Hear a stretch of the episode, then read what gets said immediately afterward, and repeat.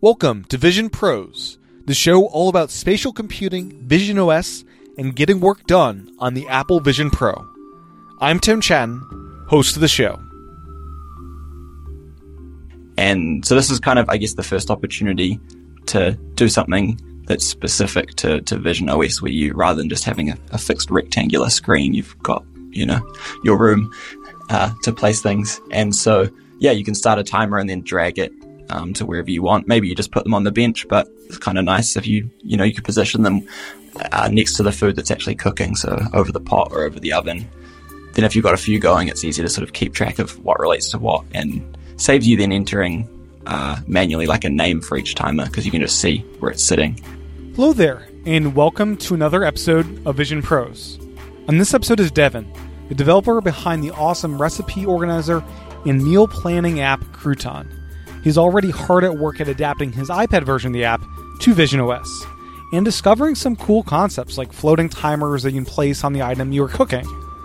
Learn more about his awesome app at www.crouton.app and download today in the App Store. As a reminder, you can support this podcast and the iPad Pros podcast by heading over to patreon.com slash iPad Pros and supporting for as little as a dollar a month. Every dollar is greatly, greatly appreciated. It goes a long way with the production of this show. You can also subscribe in Apple Podcasts. Subscribing to either Vision Pros or iPad Pros will get you early access to both podcasts. With that said, here's my discussion with Devin. Enjoy. Welcome to the podcast, Devin. Hey, thanks for having me. Absolutely. So you're going to be one of the very first guests on Vision Pros. I'm very excited for this new show as we lead up to the launch next year at some point of this exciting new platform with Vision OS and the Vision Pro. Yeah, looking forward to it.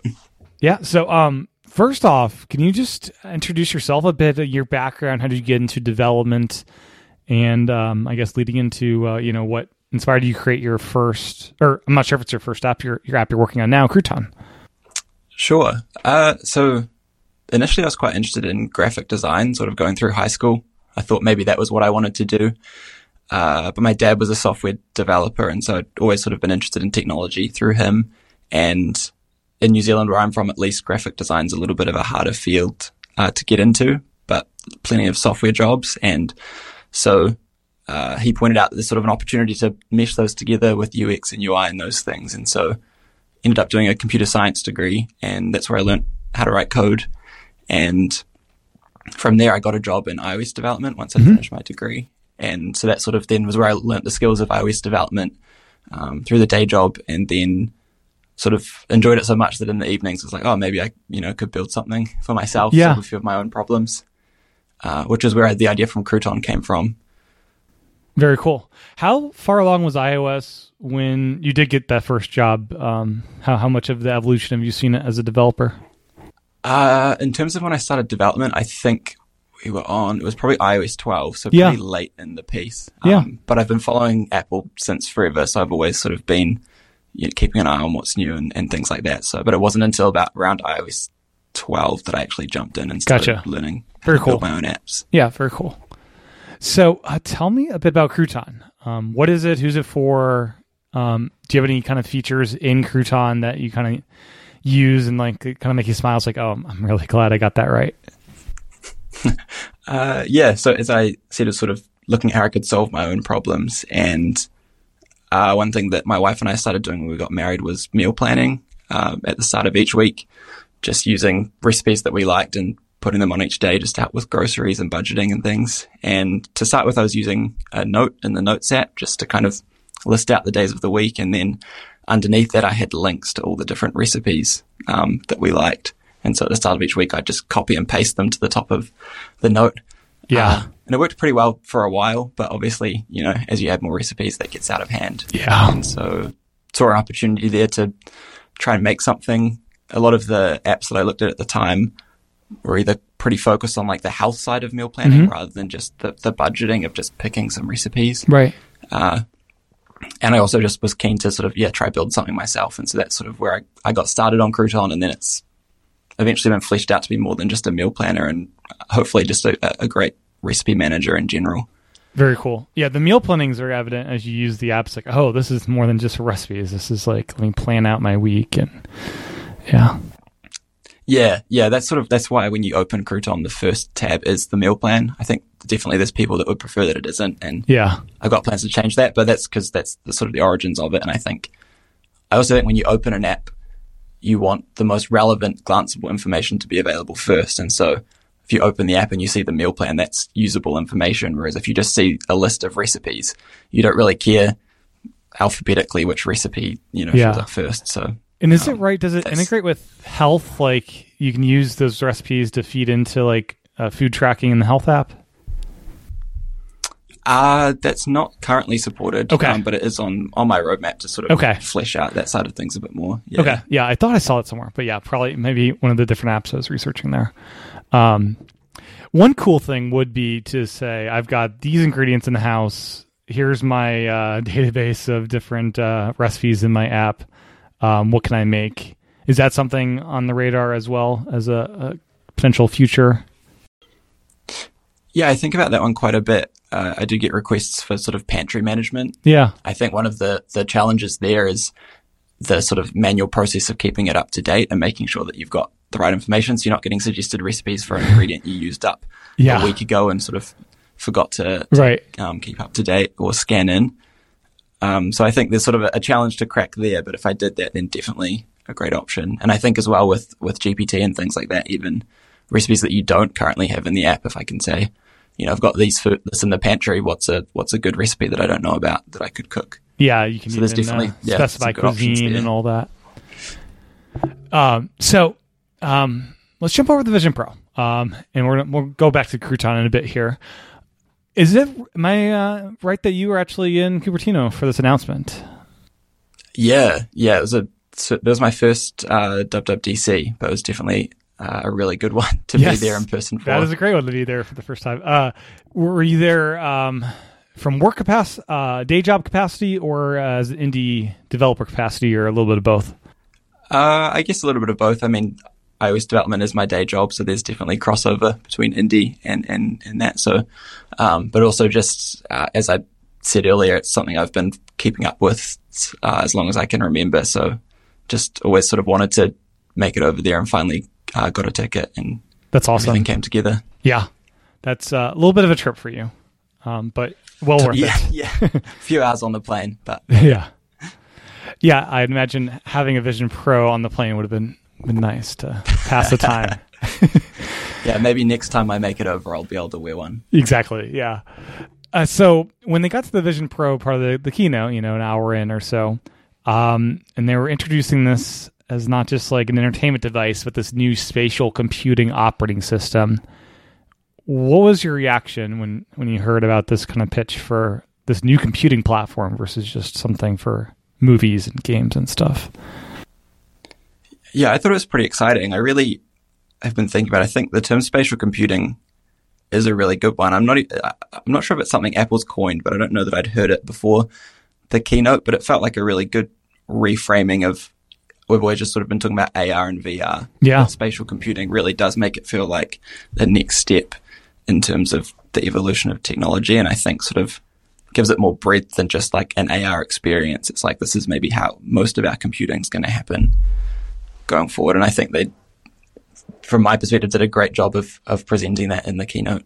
Yeah, it really did feel like this is the future, and you can live in it next year for you know uh, this first headset, and it'll just improve from here. Totally. Yeah. Um, what about this first generation are you most excited about? What kind of situations do you see yourself using it in? Uh, you know, developing within this? Is it something that you know you have Xcode and on the Mac screen within Vision Pro that you can like live test your code in the Vision Pro instance of the app, or even mistake me if I'm wrong, but I think you can even run like iPhone apps within Vision Pro. I'm not sure if Xcode will let you, you know, run that as a simulator within there, and if that would be a good enough environment, or if you'd want to be touching, you know, an iPhone with the, the app running to do that kind of stuff. Yeah, I think the the, the thing I'm possibly the most interested in is uh, I love sitting on the couch, and Yeah. so being able to have a, a close to desktop experience on the couch with like multiple displays and, and things like that is quite a compelling use case for me. And I think definitely the, I'm not sure exactly how it works in terms of where the simulator appears when you run it, but being able to sort of see your Mac and then run the simulator, especially if you're building a, a Vision OS app, you can Mm-hmm. run it from your Mac through the headset and then see the app appear sort of next to you in Yeah.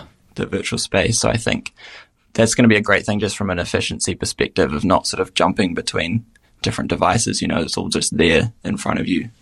Yeah, the ergonomics are actually interesting because, like, you know, if you're on a couch with a laptop or even at a desk with a, just a laptop that's not propped up on a stand, you're hunching over. This, in many ways, ergonomically could be actually uh, a benefit. You're you're looking straight ahead with maybe good posture, hopefully, and you're just either using a keyboard well positioned or just the eye tracking with the finger tapping, and um, you're able to use this computer in some situations that'd be difficult to um, you know, say a dog's trying to like cuddle you on, on your chest and it's kind of hard to put a laptop there, stuff like that, you know. That's true. Yeah. Or, or even standing discs. You don't even need to raise the disc up. You can just stand wherever you want. Yeah. Yeah, we, and then you'll get um, a lanyard for your keyboard that can just be in front of you as like a little uh, neck strap, a little lightweight keyboard, right. right? Yeah. That's going to be a whole market of like attaching uh, keyboards to to people. That- That'll be a strong look in the office. right. Yeah. Oh gosh. Um, and then I was also thinking about outside. A lot of times it, it's difficult to use computers outside because of the sunlight. As long as it's, as long as the device doesn't get too warm and overheats, if it can stay cool enough outside, you could actually probably see your screen much better in here than in, on a laptop, for instance, which doesn't get too bright. And this will block out all of the sunlight because you'll be in the headset. Yeah, that's true. I am curious about uh, what it's like to use outside. Like I noticed in the simulator, all of the uh, simulated environments are, are indoors. Yeah. Uh, so I wonder if they're sort of not really, you know, Encouraging that? people to use it outside Yeah. at this stage. But uh, yeah, I'd be interested to know what, what it is like. Yeah, I'd imagine rain would be an issue, so you gotta be careful there. and then, yeah, the other concern is in summer, or you know, Z- New Zealand. I imagine it gets warm. Um, uh, is it is it warm all year round? I'm kind of not quite sure on that. Uh, where I'm at in Christchurch, we have pretty warm summers uh, and then reasonably cold winters. Okay, Uh, so you do have the the full yeah. season. So fall and spring might be a, a good time to use this thing outside. Yeah. Okay. Very cool. Yeah, I'd imagine summer might overheat, like your iPhone gives you a warning, like it's too hot. except it'll be floating in front of you, exactly. warning Yeah. temperature. Yep. Uh, so, um, long long term, do you see this replacing a Mac potentially? I know there are rumors even of Mac apps running in this thing natively. Or Uh, do you see- pretty Yeah. Or do you see that there will always be, you know, a laptop form factor in addition to this, and just changing of different uh, environments? I guess. Yeah, I think at this stage I'm pretty optimistic about that sort of path. I mean, it has an M2 chip in it, so uh, Yeah. 1's going to be as powerful as my current MacBook, which runs all these applications. So Right. I don't see why there isn't a path where you don't even need to share screens with your Mac anymore because all your applications are just on the headset. Uh, I guess you've got things like maybe storage and, and RAM upgrades. We don't know too much about that from the headset, uh, which they can pack into a laptop. But Yeah. Uh, yeah, That's that's my curious uh, curiosity. Is it says starting at thirty four ninety nine? Is that, purely the storage question? Like, are we gonna have the same exact tiers as like an iPad, and you have to pay four hundred dollars more for the extra, you know, storage or whatever it is? And yeah, I imagine you can spec it up pretty high. Well, and also like I wear glasses, so the the prescription thing as well. It's sort of going to be interesting to see how much that costs as an extra add-on. yeah, and I'm curious about the third parties with the prescription thing because there's a thriving market of VR lens manufacturers, and those I'm sure will be much less expensive than Zeiss. Um, and and there are there are magnets built into the headset, which makes it really easy for other manufacturers to potentially piggyback off of. Um, so I'm curious on how that market will go. I will probably want to opt for the fancy Zeiss ones because it'll just be probably nicer um, being the first party solution. Yeah, yeah. There might also be an uptick in uh, like LASIK and, and contact lenses over the next year or so, maybe. Yeah. Yeah. I don't want to share thoughts on the, that stuff, but yeah. uh, yeah, generally, I think uh, the lenses are probably the better, you know, the, the attachments is probably a better way to go and not expensive as LASIK. And once you're in the headset, you can see crystal clear and then take them off. You're, in your normal vision. And That's uh, right. less dry eyes and stuff. And I you know contacts are great for um, especially outdoors and sporting and usage. But I know a lot of people have issues with contacts for computer usage and like staring at screens. It's it's less great at, at that, I believe. But um, Right. Yeah. Might not be a good option then. yeah, yeah. But so, you know, people make their own decisions on that stuff. I'm sure. Um, as far as the form factor, this is as big as it's going to get, uh, and it's only going to get thinner and lighter from here. But what do you think about uh, these ski goggles? And um, is this something um, potentially wearing for multiple hours for you know a full full day of work with? Perhaps you know you of course take breaks as you do for lunch and whatnot, but Yeah, I guess it's hard to hard to know what it's going to be like to wear it for an extended period of time at the moment. I think it definitely makes, which I'm sure we'll get into, for some of like the crouton use cases. I think version one may not be something you want to wear in the kitchen, but as this is yeah, uh, the first gen, they're all probably going to run Vision OS. The same application that runs on this first version is going to run on generation five, six, seven, where Yeah. it might actually start to be something you just wear Right. your daily tasks, and and so I think for a first version, it seems seems really great, and pr- like in terms of yeah, Gen one products, this seems like a really refined starting point. So I'm kind of just excited to see it seems like the go. the baseline is just so high on this. Like they had to hit a certain standard of performance optically and you know um, response wise for tracking, and that's why where the price comes from. But uh, they got it that it's a pro version to start because they needed that baseline experience going forward. Otherwise, it just won't be a viable platform, and um, that's exciting. That this is the worst it'll ever be. Yeah, yeah, exactly. Like if you look at the Apple Watch Series Zero, that was sort of a much different sort of starting point yeah, to, to what this product is. Yeah, it's it's funny that the Apple Watch they felt that was an okay starting point, which did not last very long. But I mean, it did what it needed to do to get the platform started. Uh, you know, same with, with the iPhone and iPad, but this one, it, it's just so much higher respect because it just has to be. Yeah, Um, yeah. different, different goals and expectations. Yeah. So uh, we had this, the SDK out now, along with the simulator, and that's uh, an exciting thing because we're able to actually interact with Vision OS through the Mac uh, in this way. Um, how much of a sense can you get interacting with the simulator of how it'll be interacting with the OS, like dragging windows around and um, interacting with the OS from multitasking perspectives and, and, and whatnot? Yeah, I've been pretty Im- impressed with the simulator overall. Obviously, with the the real device, all of it is sort of gestural based with your hands and your eyes, and so that has to be converted into using your your cursor and trackpad and things to move around. So it definitely makes it a bit awkward, but I think using the simulator and moving things around feels sort of compelling, even just in the simulator. That makes me think, you know, when it's the real device, it's going to be just so so much better. So it gives you like kind of a taste of how good it's going to be Yeah. just um, just from using the simulator. And have you um kind of tested like the window limit? I know Crouton ha- you're able to use a lot of windows within Crouton, but uh, you know, is there a maximum that just like doesn't let you put up like say you have 20 windows open? Does it start uh, warning you at that point? Uh, I actually haven't tried that yet. I'm not sure what the what the max limit is, but I've I've definitely done like you know four or five, and it's it's been fine with with that. Okay, so you've hit more than four. That's that's encouraging because Yeah, Stage yeah, Manager yeah, on iPad is only four, so uh, that would be a rather uh, big limitation if that was uh, imposed there. And as far as the system apps that are in there, how much have you played around with Safari and any interesting things in the settings app worth pointing out? Uh, yeah, at the moment the it's pretty limited in terms limited in terms of the vision specific apps. Um, so I've sort of played with them because I've been trying to get, you know, one thing that's great with iOS is there's so many system apps you can draw a lot of inspiration for for how Apple would solve Yeah. certain problems and how to be a good um, citizen on the platform. I think with Vision OS it's a little hard at the moment because there's only sort of like freeform Safari and the settings app and and photos. I might have missed one there that that are system apps, and those are kind of uh, quite light experiences. And so you, yeah, I've played with them to try and get a sense of okay, what what should Crouton look like on this platform? But Yeah, it'll be nice as as we get more of those apps to sort of get a better sense of, um, you know, how Apple see this platform developing. Obviously, they have the style guides that they put out in the human interface guidelines, but it's not until you can actually play with the applications and see how things move around that you get a, a good sense of of the platform.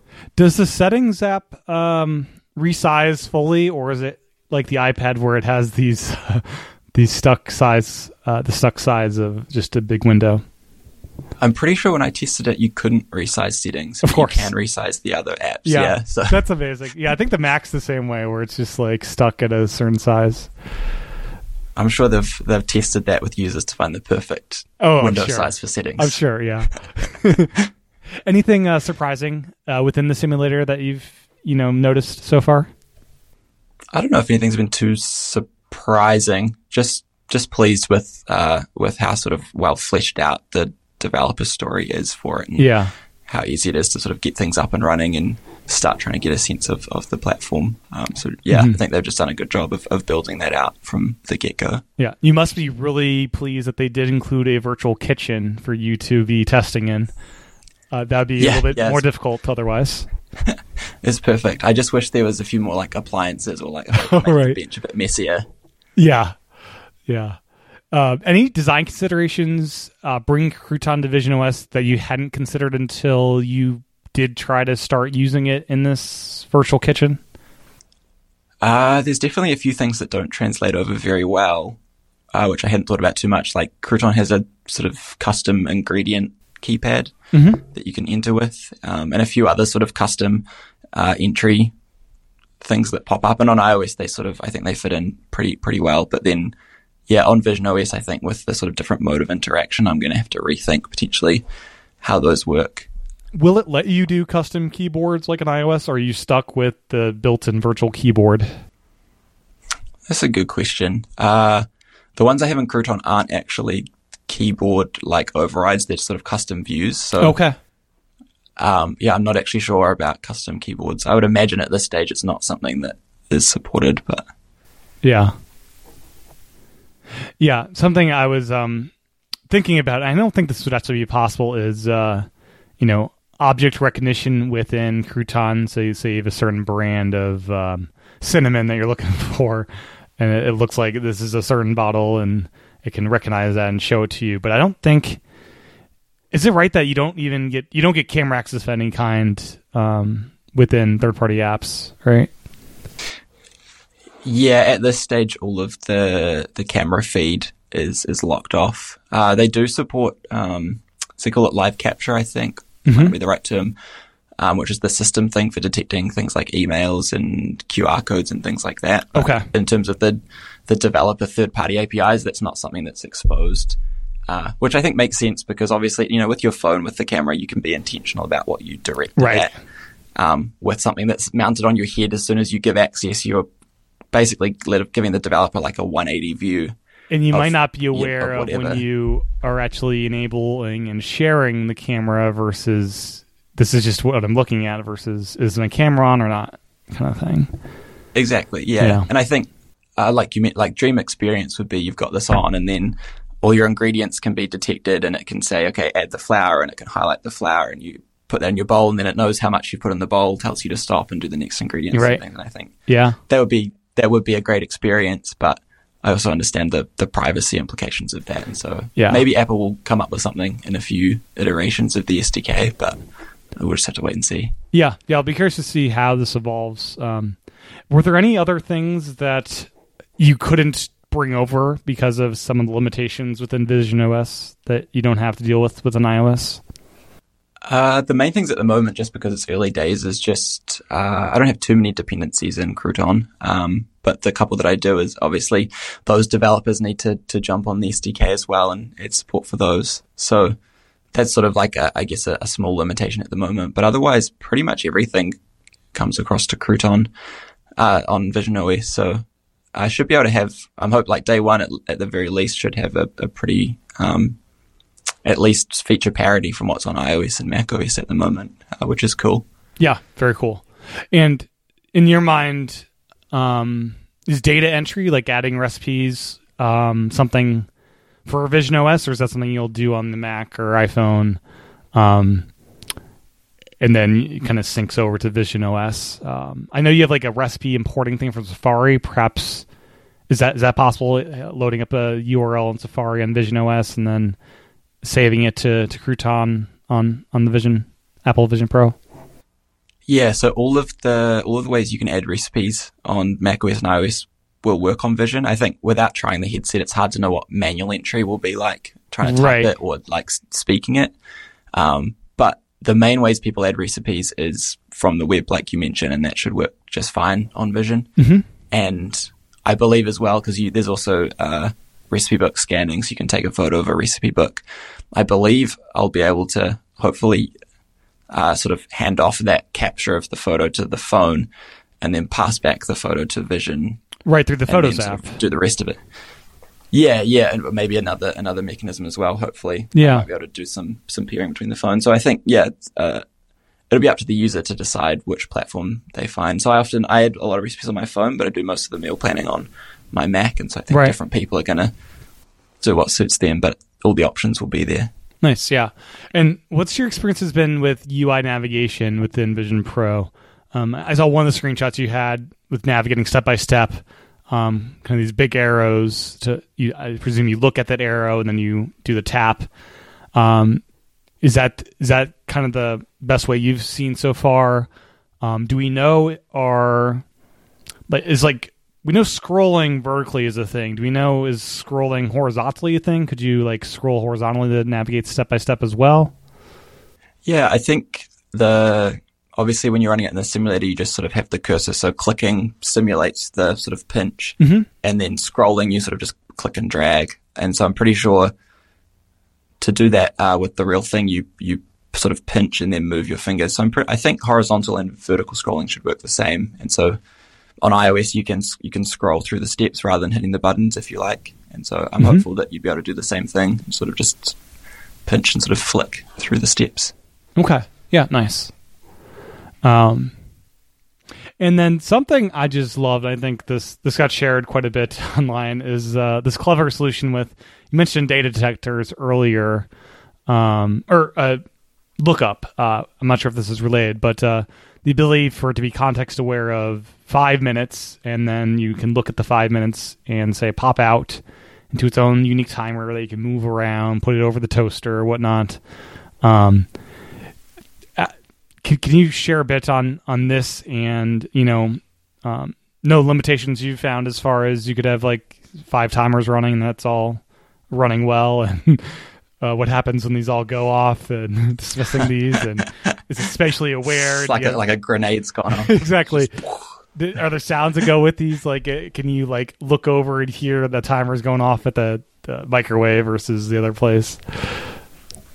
Yeah, yeah. Uh, so the timer support in Crouton, you can you can tap on ingredients in the steps, and it will show you the measurements. You don't have to jump between the ingredient list, and then, as you mentioned, you can also tap on on any time that shows up in in the uh, steps, so you can quickly set timers without you know going and doing it manually somewhere else. And so this is kind of, I guess, the first opportunity to do something that's specific to, to Vision OS, where you rather than just having a, a fixed rectangular screen, you've got you know your room yeah uh, to place things. And so, yeah, you can start a timer and then drag it um, to wherever you want. Maybe you just put them on the bench, but it's kind of nice if you, you know, you could position them uh, next to the food that's actually cooking, so over the pot or over the oven. Then, if you've got a few going, it's easy to sort of keep track of what relates to what, and saves you then entering uh, manually like a name for each timer because you can Yeah. see where it's sitting.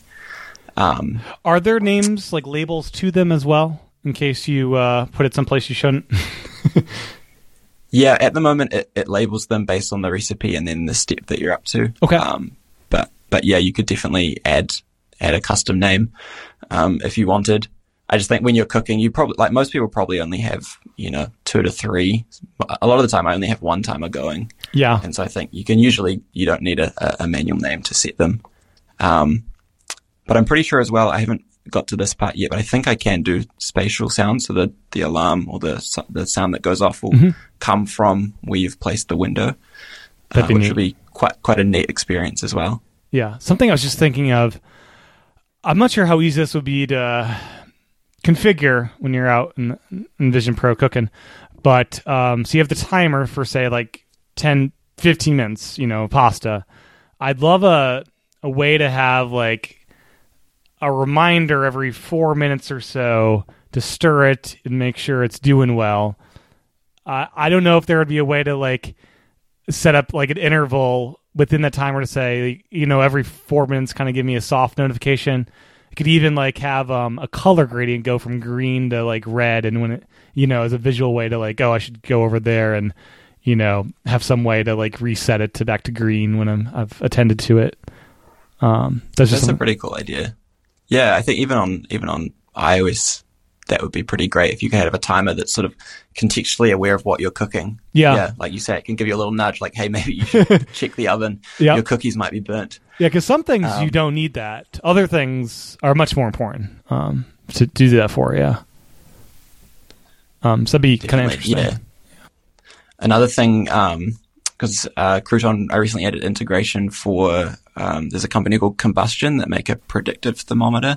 Mm-hmm. Uh, so I did support in Crouton. So when there's a temperature in a recipe, like for a steak, you can tap on the temperature and then connects to the probe. And then within Crouton, it'll give you the information about the temperatures and how long's left on the cook. So that's cool. That is a case where it's uh, contextually aware in a few ways. And I think that on on Vision OS would be pretty cool when you can just see sort of like a, a heads up display of yeah, you can look uh, you know, the oven how and far like, oh, that's how yeah. yeah, that's neat.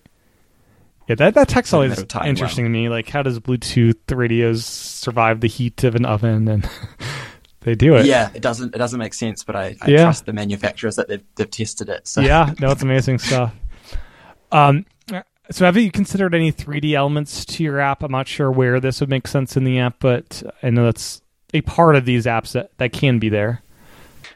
Yeah, that's something I'm definitely thinking about at the moment.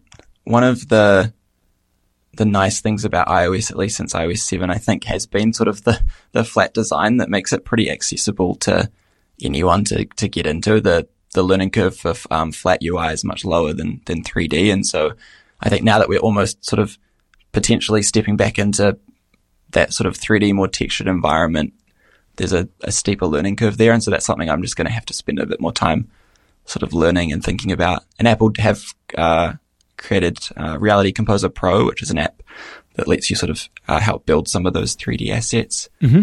Um, but at this stage, yeah, I'm still just sort of thinking about what makes sense. I think even just like a, a 3D timer element could be nice. Maybe like something that actually looks like a little league timer. Yeah. That sort of spins around could be kind of cute. Mm-hmm. Um, uh, I think as well, once we get the headset, it'll be a bit easier to tell like what makes sense to be a 3D experience right. and what makes sense to be a flat sort of, you know, two dimensional one in 3D space.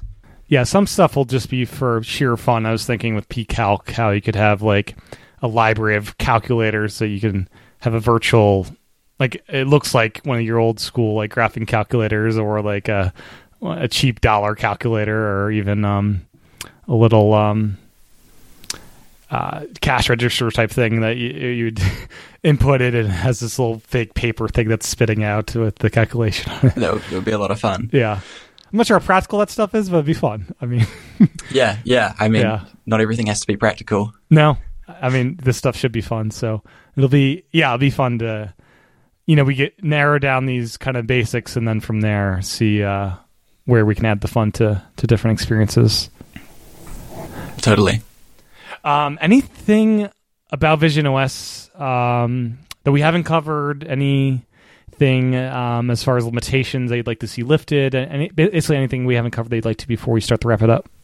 Uh, I mean, one kind of developer limitation at the moment is if your if your app's UIKit based, then there doesn't seem to be an easy path to creating the 3D mm. sort of um, uh, environments that they've shown. You have to have a SwiftUI foundation, yeah, um, which is a little bit challenging for apps like Crouton that have been around pr- since pre SwiftUI. That's kind of like a a, he- yeah. a, heavy migration that has to happen to, to flip that around. So okay. I'm, I'm kind of hopeful they might change that. Otherwise, I'll have to um, spend a bit of time shuffling things around. Yeah, that'd be a bit of work, uh, I'd imagine. Because yeah, I know they're very different, and some things are very easy in SwiftUI. Other things are very uh, complicated and tricky to do. Yeah, yeah, yeah, and that, I mean that's getting better all the time. And I can also see the obviously if they're setting this up to be sort of the next computing platform for I don't know, the next 20, 30 years, they want to start uh, with with the most modern technology now, so that they're not carrying over uh, as much legacy stuff. So I can I can kind of understand it, but when you've got an app that uh, you've already built that you want to bring across, then it, it's a bit um, a bit unfortunate. Yeah. Um, does Vision Pro and spatial computing give you ideas for if you start thinking of like apps that like only make sense within here? Because uh, right right now we're at the stage of let's let's you know translate things to Vision OS.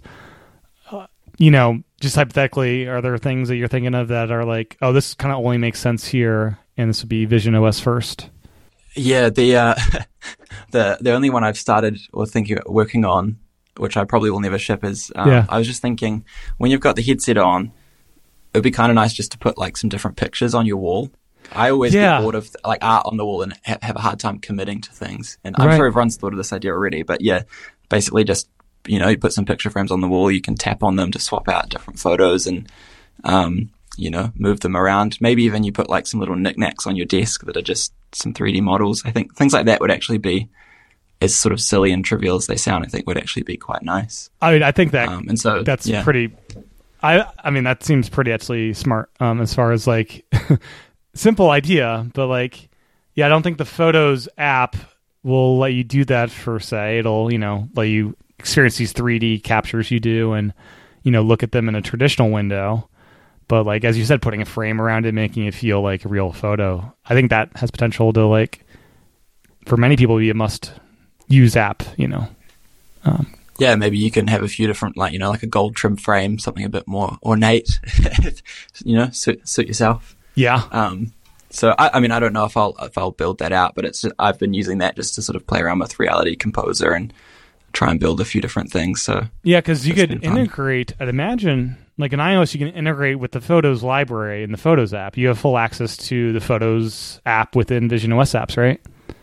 So yep, yeah, yeah, exactly the same. So it just presents like a photo picker, so the user could could choose a photo. Yeah, and you could pull up your favorites, and that would be really cool. And yeah, I'm curious how good the memory is of Vision Pro. Like if I use this in the basement, will it remember that stuff when I then I use it upstairs? Remember what I had up there and how good that memory will be as I change environments and is it aware of where I am or is it I'm resetting my um if I move upstairs do I have to like reconfigure my setup every single time? Yeah, I believe in the immersive AR experiences it is very good at remembering the different environments and putting things back where you left them. Yeah. Uh, but in the regular sort of windowed view, I think we'll just have to wait and see. Like, yeah, if you if you put something in one room and go into another one and then come back? Is it always going to be where you left it? And like as well in the simulator, if you go into a different room and then look back, you can see sort of vaguely transparent that window in the other room.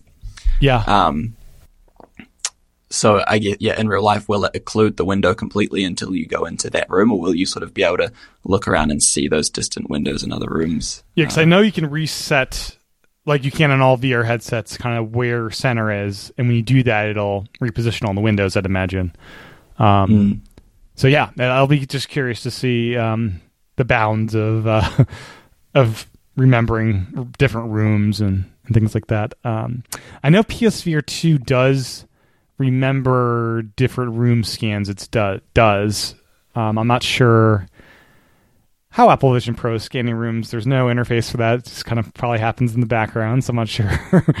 uh, yeah, it's just magic. Yeah, it's just magic. Yeah. So I'm not sure uh, if it remembers uh, has a large database of your rooms that you've scanned before or whatnot. Um, yeah, yeah, to wait and see. Yeah, um, I would love um, a way to uh, try try and clothes virtually within Apple Vision Pro. I don't know. Uh, I'm sure that's gonna be a very common thing for shopping companies to figure that one out. Um, I, you have to look at yourself yeah. in the mirror probably for that. I don't know. I think at the moment they don't offer full body tracking, so you'd be able to try on different gloves. Gloves, um, yes. Um, but, yeah, yes, exactly. Uh, but I'm sure that'll open up. Yeah. Uh, well, anything about Crouton we haven't touched on that you'd like to before we wrap it up? Uh, I don't think so. Just yeah, at the moment, just really excited about bringing it across and thinking about which different experiences make sense on Vision OS. This is my first kind of since I got into development. This is the first sort of fresh platform that's been announced. So it's cool to sort of be at the, the beginning of something like this. And Yeah, you can see how it evolves year to year. That's it's always a fun thing. Um, Totally. yeah, I, I as a consumer, I like to see like I had to watch first year. It's fun to see platform just change and morph. As a developer, grow it and much evolve. much Yeah. be that much more exciting. Totally. Um, we still don't know uh, about the App Store story. If like, if it'll be like Crouton as a separate app versus universal purchase, and um, what that story will be like. I know at the beginning of the iPad days, we had special iPad only versions of apps, and that eventually merged in the universal apps. That's still kind of unknown at this point.